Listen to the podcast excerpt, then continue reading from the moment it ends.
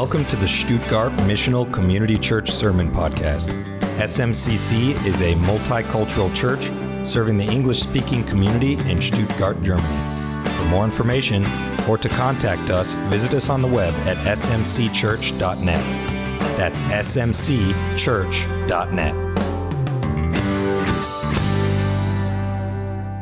So we're going to be in 2 Samuel today, and as if, if, this is your first time here, we've been going through the Bible, and so far, this is what we've made it through. Okay, this is the thin part. This is what we've made it through. This is what we have left to go.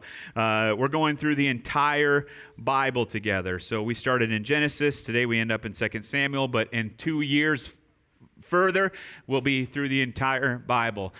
And as we go through the Bible, we're seeing how Scripture is pointing to the Lord of Lords and King of Kings, Jesus Christ. Amen. All of Scripture. And we'll see that today as well as we talk about um, David and returning the ark to. Uh, the city of David, and, and just explore that a little further. That Jesus is Lord, and that the Bible is not just a collection of books. It's not just it's not just a collection of text, but it is a story about Jesus, the entire Bible, not just the New Testament. So, again, turn with me. If you have your Bibles, open them up to 2 Samuel chapter 6. That's what we'll be working from today. And uh, before we get into the text, I want to just share a story with you. And maybe you can relate to the story. Have you ever thought you were doing something nice for someone only to find out that you were doing exactly the opposite of what that person considers nice. Anyone? How many of you have tried to give me a hug and you thought you were doing something nice only to find out I don't like hugs? Right? You think you're doing something like I I I, I love my pastor. I want to hug him. And I I love that you love me and I love you too. I mean that from the bottom of my heart. But say that you love me with a handshake or a fist bump or elbows or something. All right. I don't know what it is. It's creepy. I know. It's weird. I grew up in an Italian family where my grandfather was always hugging me and loving me and kissing me right on the lips. Uh, and when he met Stacy for the first time, I'll never forget this, man. He's like 70 years old. His kisses have gotten sloppier over the years, you know. And he just sees her and he grabs her and gives her this big Italian wet kiss. That line, that song from that, Be- that Bethel song, Sloppy Wet Kiss, that's exactly what she got. And that was her introduction to my family. And, and uh, you know, he thought he was being nice. He thought he was being loving and kind. And she, all he did is create this very awkward moment where my wife and I stood and they're just kind of looking at him for a while. Uh, so, see, some of you are in those really affectionate families, and you're like, "That so what? That's not weird." Yeah, it was weird for us. Okay.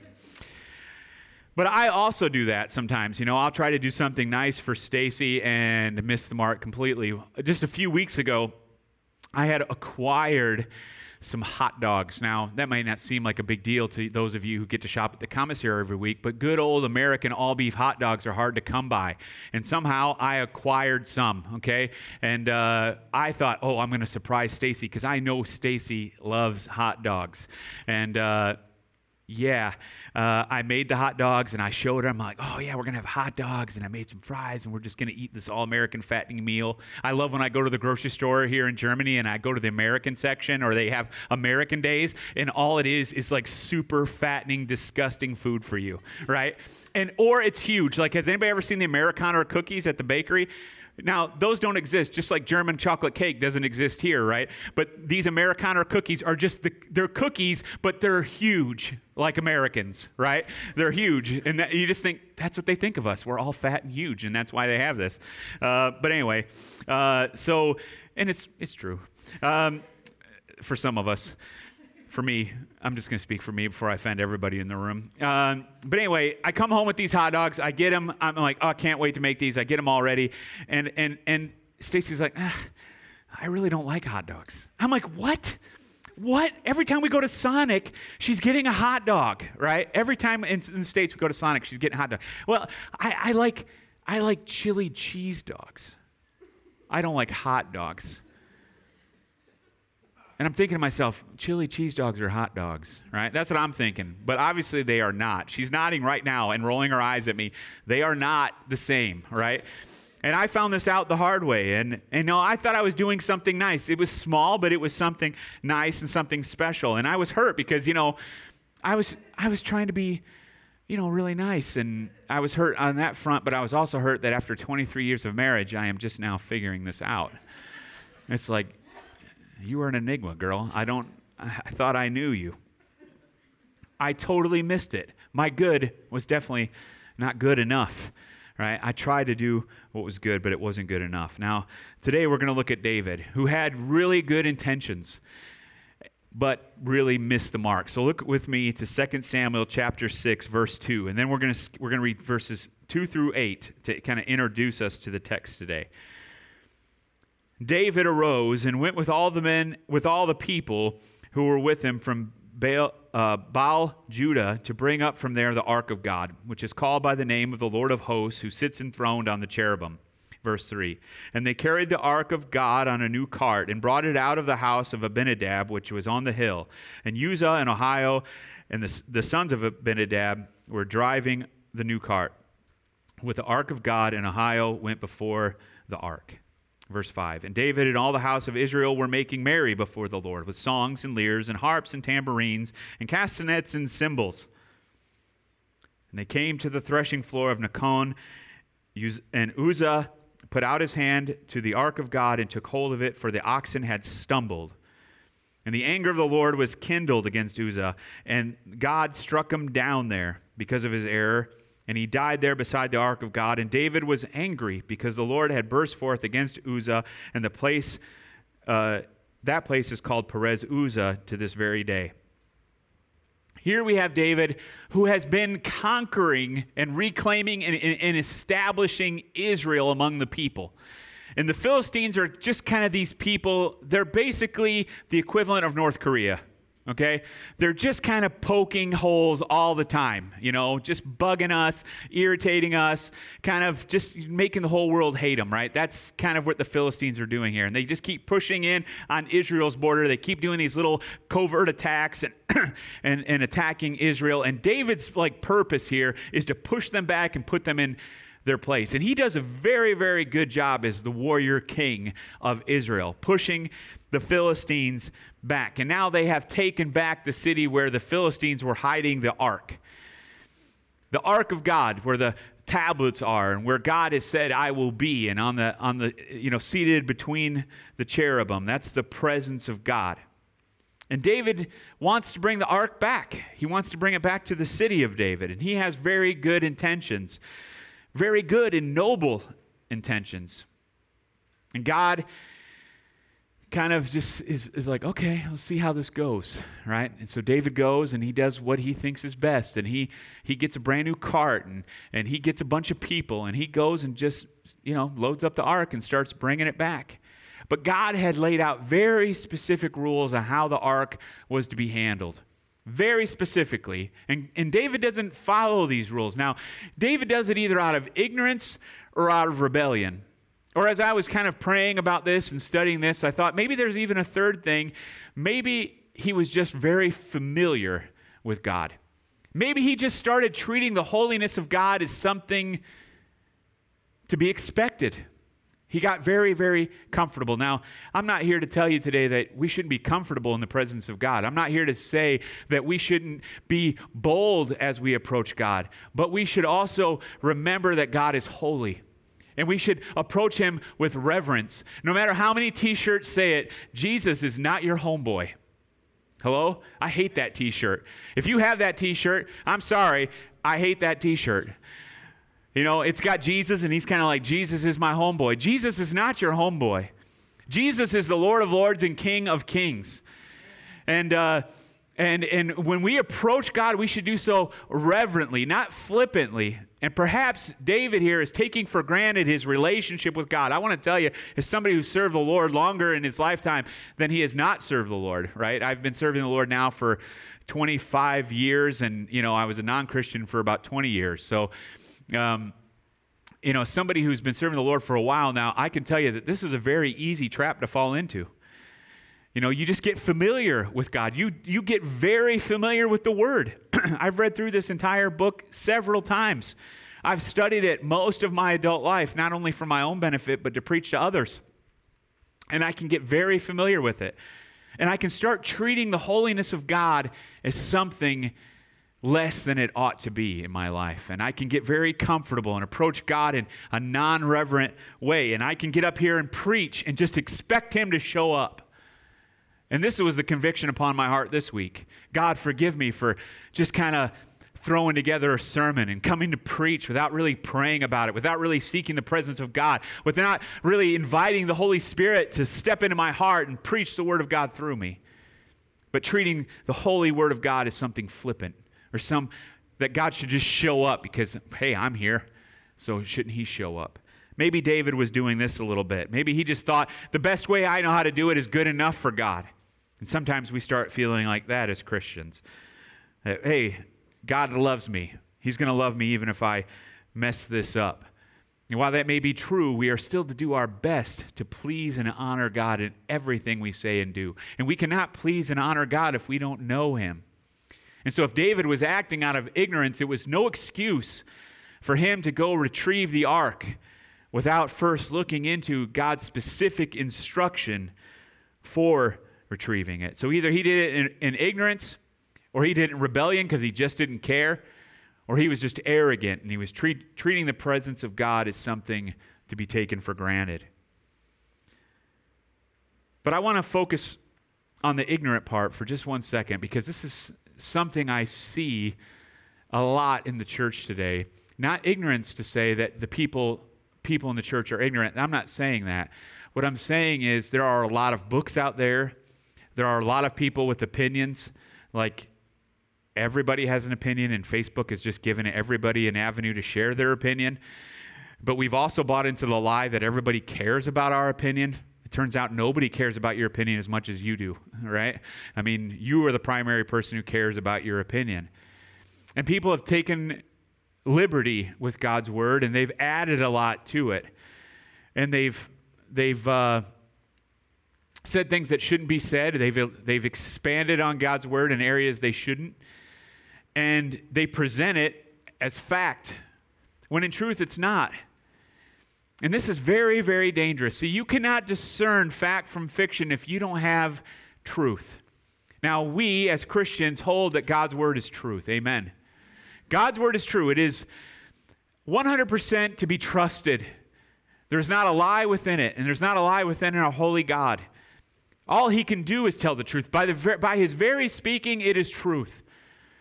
And so his word will not deceive us. But if we don't know the word, if we don't know God's word, we don't know who He is, we cannot discern what, what is a lie out there, right?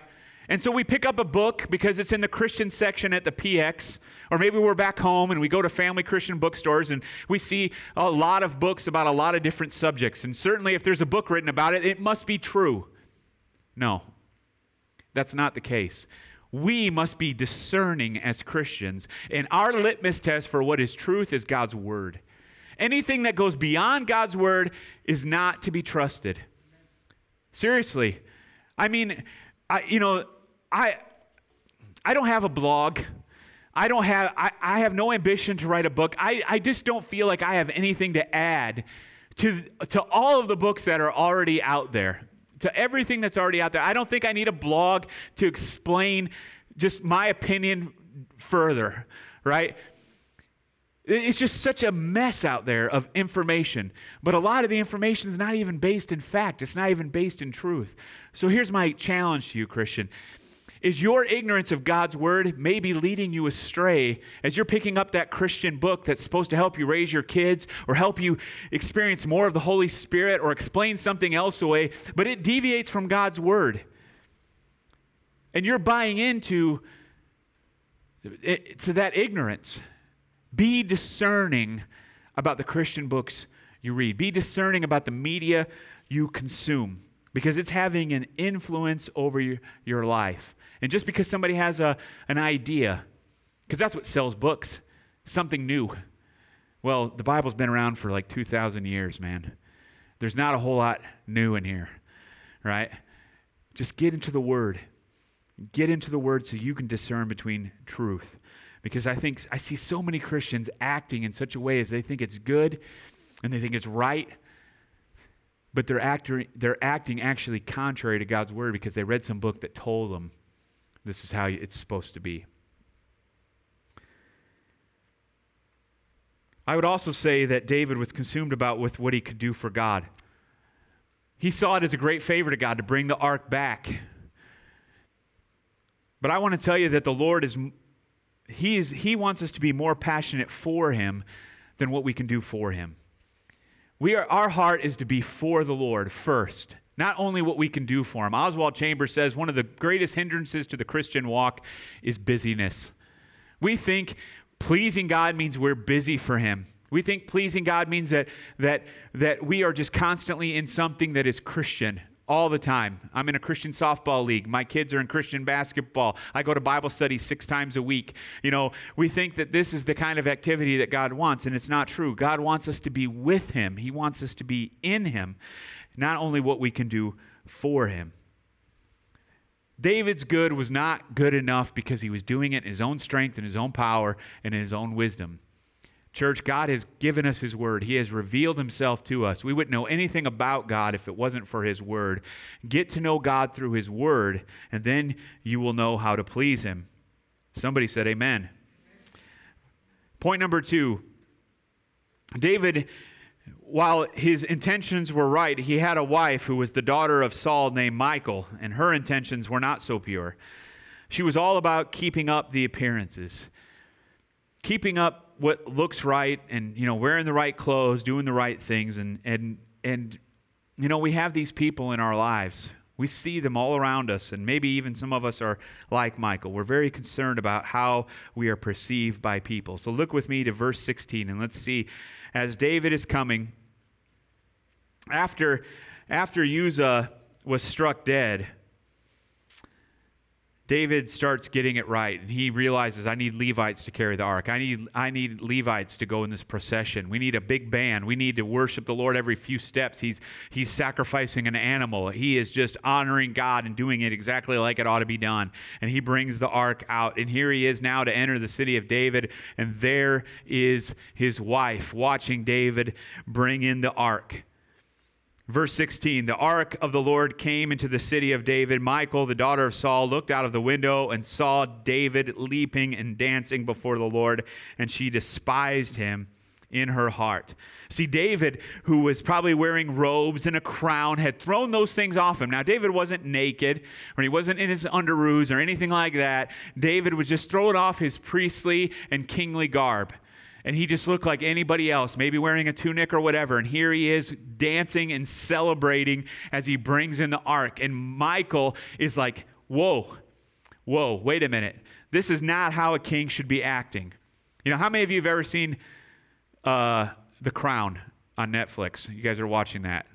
Come on, don't be embarrassed. It's okay, guys. You can raise your hand. The crown is awesome. It's okay, right? And you've watched it and you've seen all these things that the royal court has to participate in, what they have to do, and, just all these little rules and how hemmed in they are.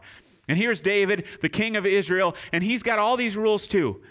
He's got all these ways he should act, but David doesn't even care. He is bringing the ark of God in back into Israel, back into the city of David, and he's going to be out front. This is a leader who led from the front. Amen. David led from the front. He's going to be out there. He's going to be shouting. He's going to be the one dancing the most. He's going to be the one that, that's got his hands up the most. He's, he's the one who's going to be the most exuberant in worship. And this just makes Michal embarrassed because she was more interested in preserving her image and his image than she was in welcoming in the ark, the presence of God, who is directly responsible for her being queen and David being king. And David is very quick to remind her of this in verse 21 when he skip down with me when he says this. He says to Michal, It was before the Lord who chose me above your father and above his house to appoint me as prince over Israel, the people of the Lord.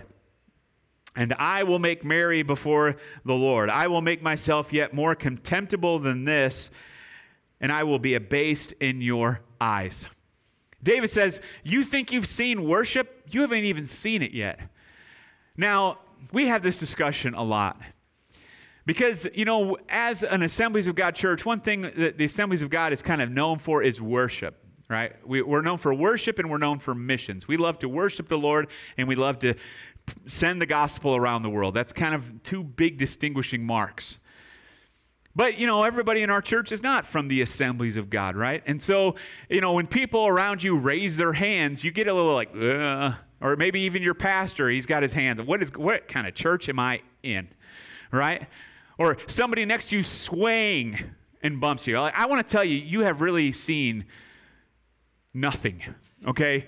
That is pretty laid, by all standards, like from what I am used to and what I've been around my entire Christian life, we are very mellow, worshiping church.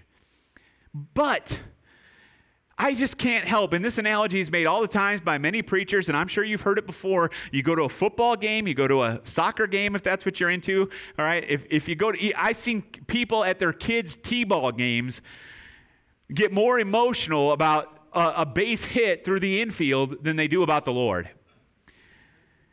And David is like, this isn't happening. And church, I, I, know what you're telling me. That's just not my personality. That's just not who I am. And I say to you, baloney. Baloney. That's not true. Because we all worship something.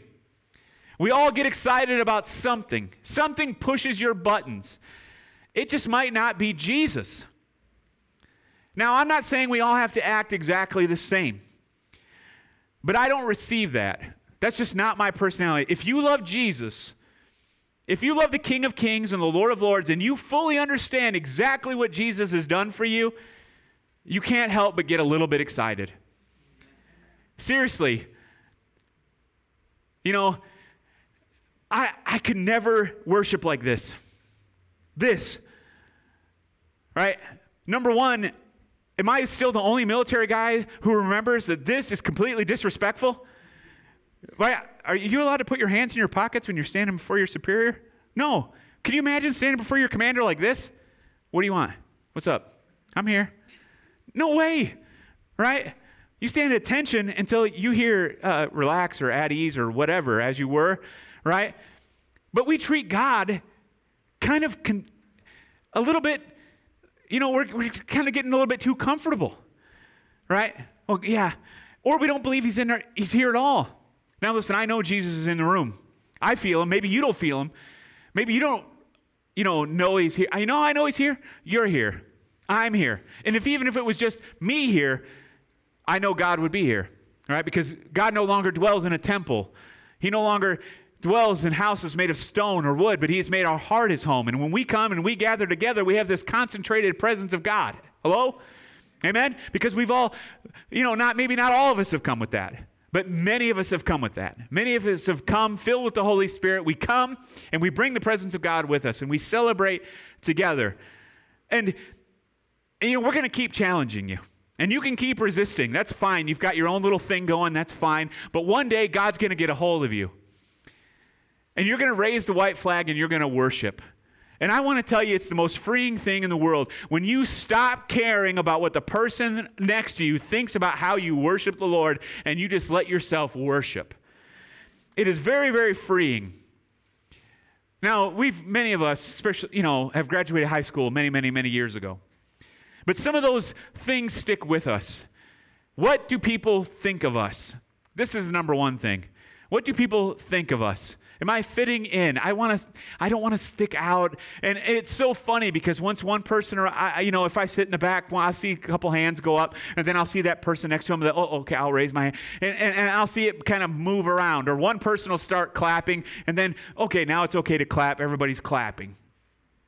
I want to tell you, church, I am looking forward to the day. We've been to church seven years when we can finally come to church, listen to me, and we can get beyond all that.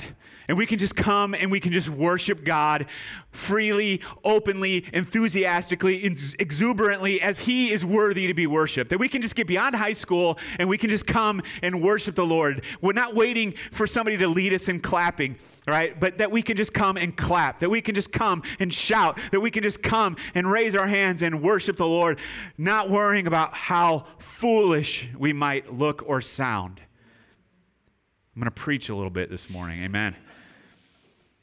I haven't done this in a while.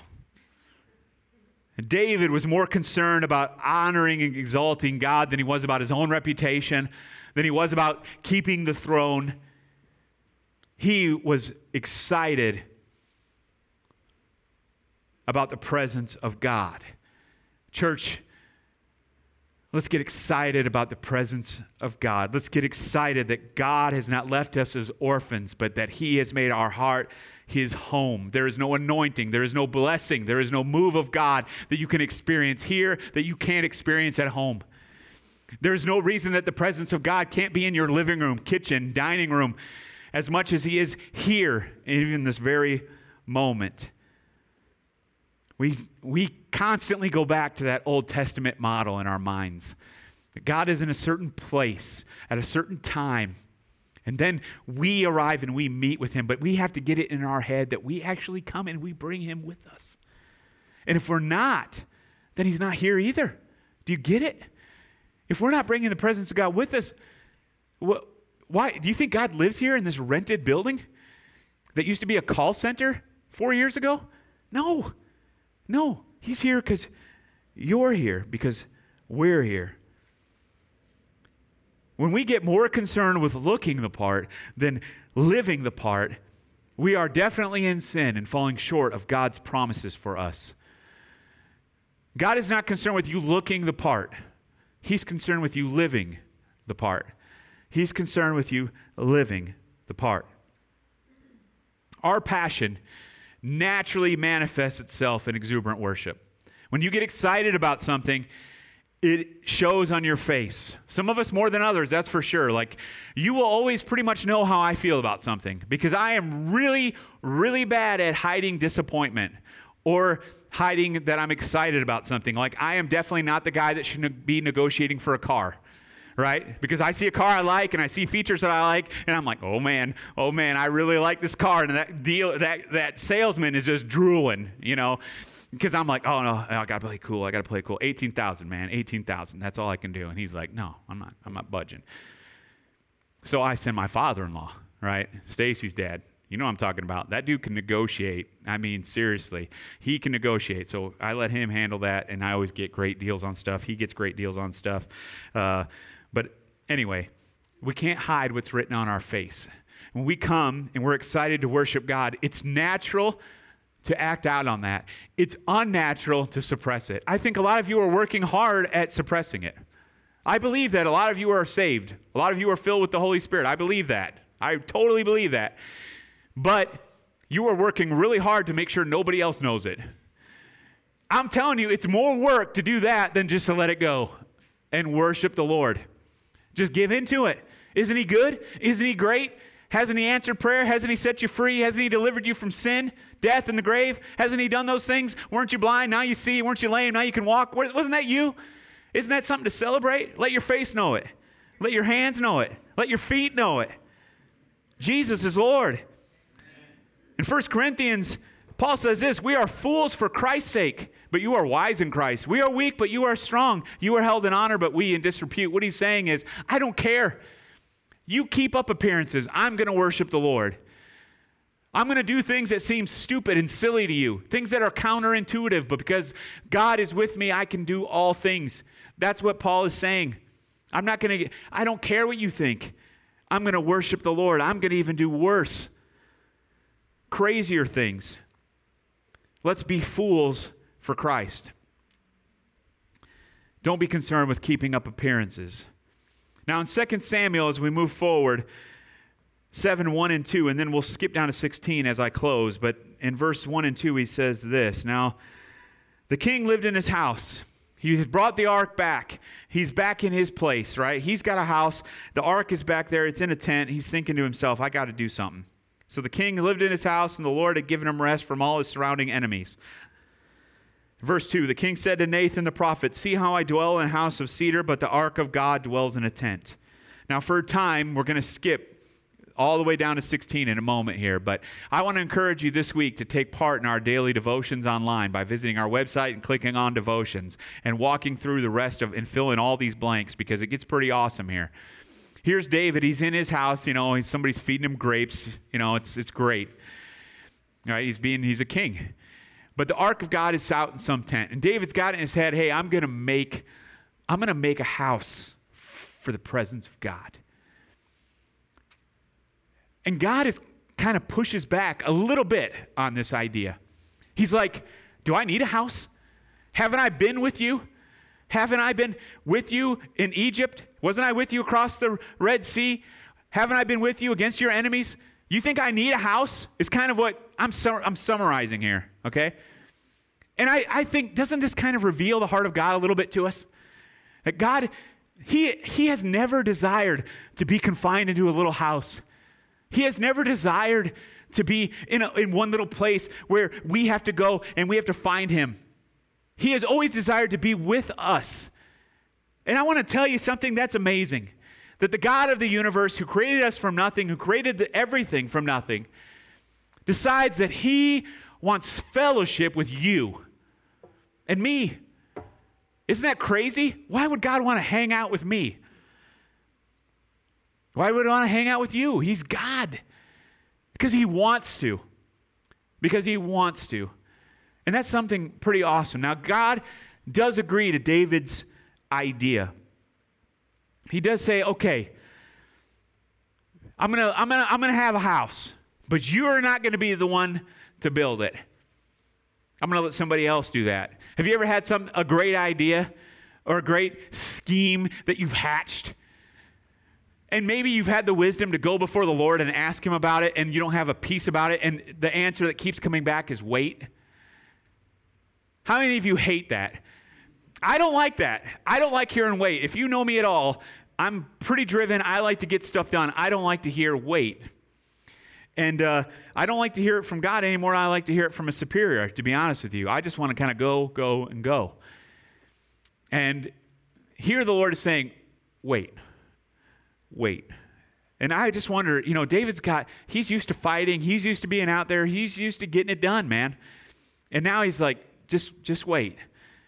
Just sit there. Just be peaceful. Enjoy rest. And David's not satisfied with that. But David's call wasn't to build a house for the Lord. David's call was to establish Israel as a superpower in the world as it was known. He was there to establish the presence of Israel among their enemies. And that's exactly what he did. He was a warrior king. There was much blood spilt at the hands of David and his kingdom. Even though that was ordained by God, it was not it, his role was not to build the tabernacle or the, the house of God. It was not his role. He was going to establish Israel through military strength. And we as Christians may have it in our heart to do a lot of good in a faraway place, while all the while God is calling us to do good exactly where we are. David's calling was to establish Israel. It was somebody else's calling to build the house of the Lord we kind of get caught up sometimes in, in dreaming a little bit too much, thinking about where we'd like to be and what we'll do once we get there. But God is calling us to faithfulness where we are. In a command we hate, with a boss we don't like, surrounded by idiots. God sometimes calls us to work with those people. I know it doesn't seem fair, but that's the way it is sometimes. Sometimes we have great situations and we want to stay there forever but God sends us away somewhere else. This summer, I'm reminded is that we say goodbye to so many families, some who love it here and some who can't wait to go home.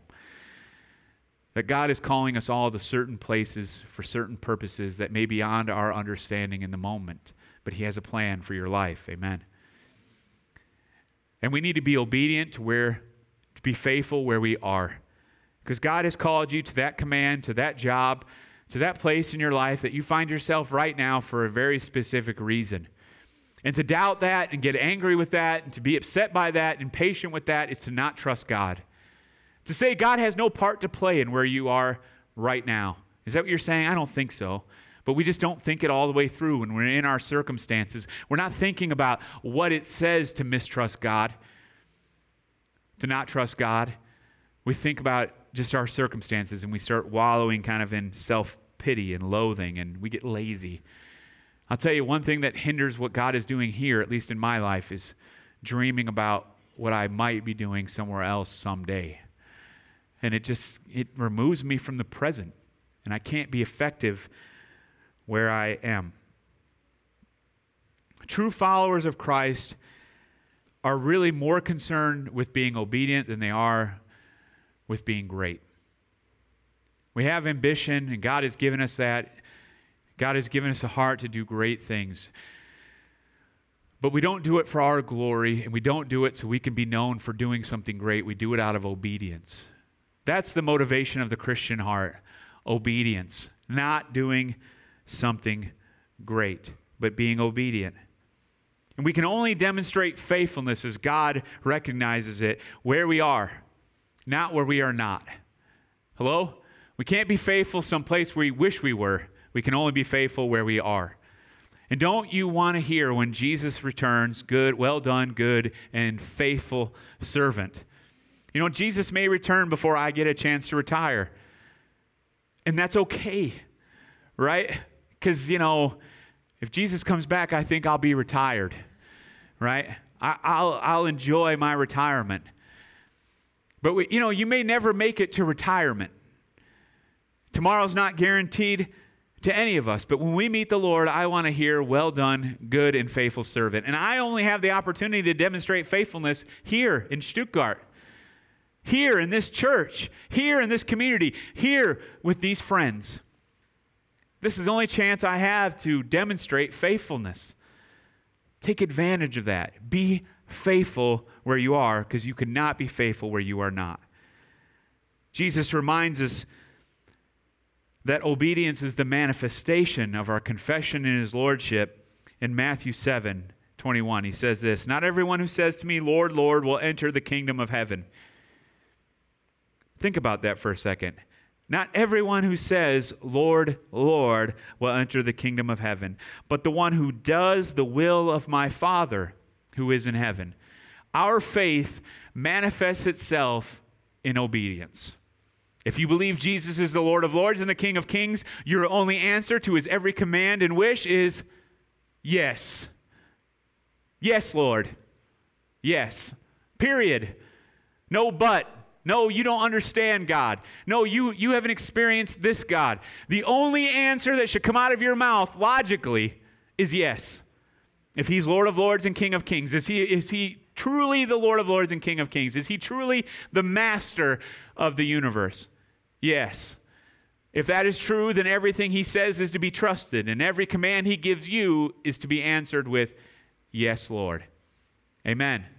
Amen. Now, I'll agree with you that this is a much easier concept to speak than to live out. Because as soon as we confess that with our mouth, God is sure to intervene circumstances that will test that resolve. Amen. And will sharpen us and uh, to where we will grow and be strengthened in that. That's what's going to happen. It goes without fail. Every single brand new believer in Christ, as soon as they are they make a confession for the Lord, or as soon as they are baptized, I see they they are hit with something. Maybe not immediately, maybe not the next day, but something enters into their life, whether it be the death of a loved one or, or a decision or their children, or something comes up that where that puts their faith to the test. And we have to endure, we have to be faithful, we have to be obedient. Keep trusting the Lord. Now, skip down with me to verse 16 of chapter 7. It says this And your house, David's house, and your kingdom, David's kingdom, shall be made sure forever before me. Your throne shall be established forever. Now, when I say the word forever, I always think of this guy in a movie that I love called The Sandlot named Smalls. No, no, not Smalls. What's his name? The guy. Anyway, he just keeps talking, and he's got this scene where he's like, forever right? And it's just like it just like gets embedded in your head. And I, I th- every time I see that, I think of that forever. How long is forever? Forever. Is David talking about Solomon? I mean, is God talking about Solomon? No. Is he talking about who followed Solomon? No. He's talking here about Jesus. Jesus comes from the line of David. And here he's talking about establishing a kingdom forever. Forever. And this is Jesus' kingdom where he rules and he reigns.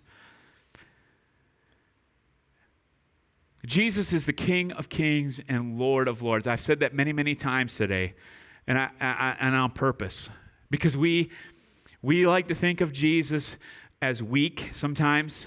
We like to, th- you know, we, when we think of Jesus, we think of Jesus on the cross. We think of Jesus in a dress, like as he's portrayed all the time. It seems like Jesus is always wearing a dress. He has very feminine features. And we just see God as like this very soft, loving. And Jesus is love.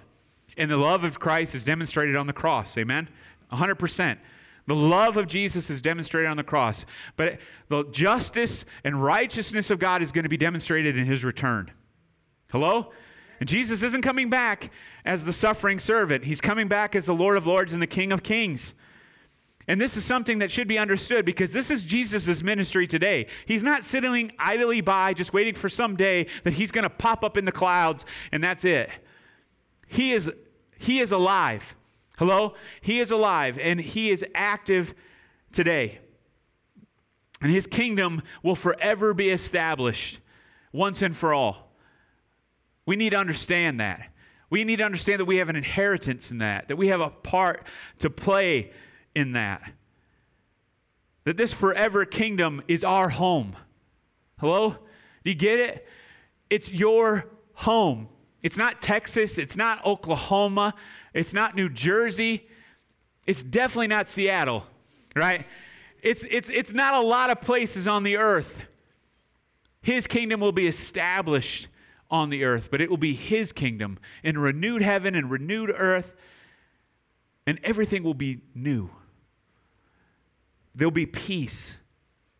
Jesus will rule and reign as king, not an imperfect king like David or his sons or the kings we have today. How many of you are glad that our political system will one day be finished?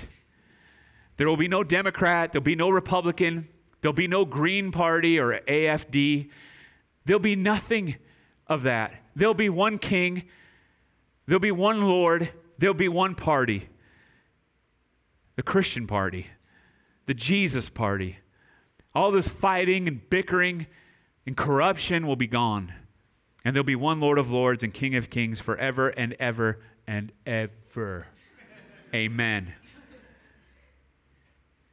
Church, I want to remind you that your good intentions are not enough. It's obedience. It's obedience to His word. It's not enough just to think you're doing good, it's not enough just to want to do good. And as I wrap this up, I want to just draw one little imperfect parallel here about a company called Tom Shoes. Tom shoes had a one for one. Now they've kind of faded away now. Now some of you find their shoes very, very comfortable, and that's fine. If you like comfortable shoes that you don't have to tie, that's awesome. But if you're buying shoes because you think that you're helping somebody in Africa or South America, I, I, I hate to burst your bubble, but Tom's is a perfect example of a company who thought, or at least is selling the idea of something that they think is good, but actually is doing more harm than good. See, because when you give shoes away to a third world country, you put somebody who sells shoes in that country out of work. And you, beca- you create, now I'm quoting largely an article here that I have from the Harvard, from a, a Harvard paper, but also from many studies regarding trying to do good outside or apart from good conventional wisdom, and for us as Christians, apart from the Word of God, right? We think we could be doing good. And Tom Shoes is kind of an illustration of that because what they've done is put people out of work. They've decreased manufacturing in, in those countries and kind of created a dependence because now these people can't get shoes unless we give them to them. That's the way it is. And as Christians, we go out and we try to do really good things. But we don't even take time to think about is God in this at all? Is this something God would want? Am I just giving away something that's not going to benefit people but actually hurt them in the long run? Is that, is that what I'm doing? We need to ask those kinds of questions. And even though we may have good intentions, we need to make sure those intentions line up with the Word of God and it's something that God wants us to be doing. And I want to tell you that as a church, as leadership, I don't believe that just putting shoes on people is enough. I don't believe on giving vaccines is just enough. I don't believe on even just giving food is just enough. We need to give food, yes. We need to give vaccines, yes. We need to send missionaries on the ground to countries that can minister within the context of that culture, yes. But we also need to be bringing the Word of God to these people. It's not enough just to take care of their physical needs. We need to take care of their spiritual needs as well. And our good intentions need to be backed up, they need to be fortified with obedience to the Word of God. I also want to remind us as we wrap up that Jesus is not nearly as concerned about what we can do for him as he is about who we are in him. And this is a reminder that we all need that we God is more concerned with who we are than what we can do for him because there's nothing really you can do for God that he can't do. Hello? The most valuable, valuable thing you bring to the marketplace in, in, in, in serving as a Christian is your relationship to him. Period. If your relationship is a shambles, then you have nothing to bring somebody else. Amen? It's, it's our, the very basis of how God can use us is based and rooted in our relationship with Him. And faithfulness to God is not measured by results, but rather by our obedience in spite of results. Take a moment to think about that. Faithfulness to God is not measured by results, but rather our obedience in spite of results. I think of missionaries who go to countries where they are literally plowing ground, where the gospel has never been preached. They may see one convert before their death. Many, many missionaries, missionaries in Indochina, missionaries in Mongolia, missionaries in North China, missionaries in uh, Muslim countries, missionaries in places where the gospel's never been preached. They go there, and some of them give even give their lives on the field before they see one person converted, one person who gives their heart to Jesus. But after their death, seeds grow and nations are changed and, pe- and, and communities and villages. Christianity sprouts up and hope is given to these people. Will we be faithful even if we never see one result? Will we be faithful in our cubicle even if nobody seems to give their heart to the Lord? Will we be faithful on our team if nobody, if we're ridiculed for it? If we're, if we're, if we're left out because of it? Will we be faithful in our workplace to make our faith known? I'm not saying you got to be that guy who walks around, John 3:16, right? You know, you, you don't have to be that guy. But just like hiding our praise and our worship, some of you are going through a lot of work to hide who you really are. And if you just let it manifest itself, you would see fruit. I promise you, you would see fruit. Because every time a seed falls to the ground and maybe the fruit around it rots and dies, that seed gets into the ground and it grows. It grows. Plant seeds. Be faithful, regardless of what you see as a win or a loss. Amen? We get so consumed with that. This is a win. This is a loss. This is not worth my time. We don't have a chance to succeed. God, thank you for the people who will go places where they have zero chance of success. Thank you for listening to the SMCC Sermon Podcast. Be sure to visit us on the web at smcchurch.net. That's smcchurch.net.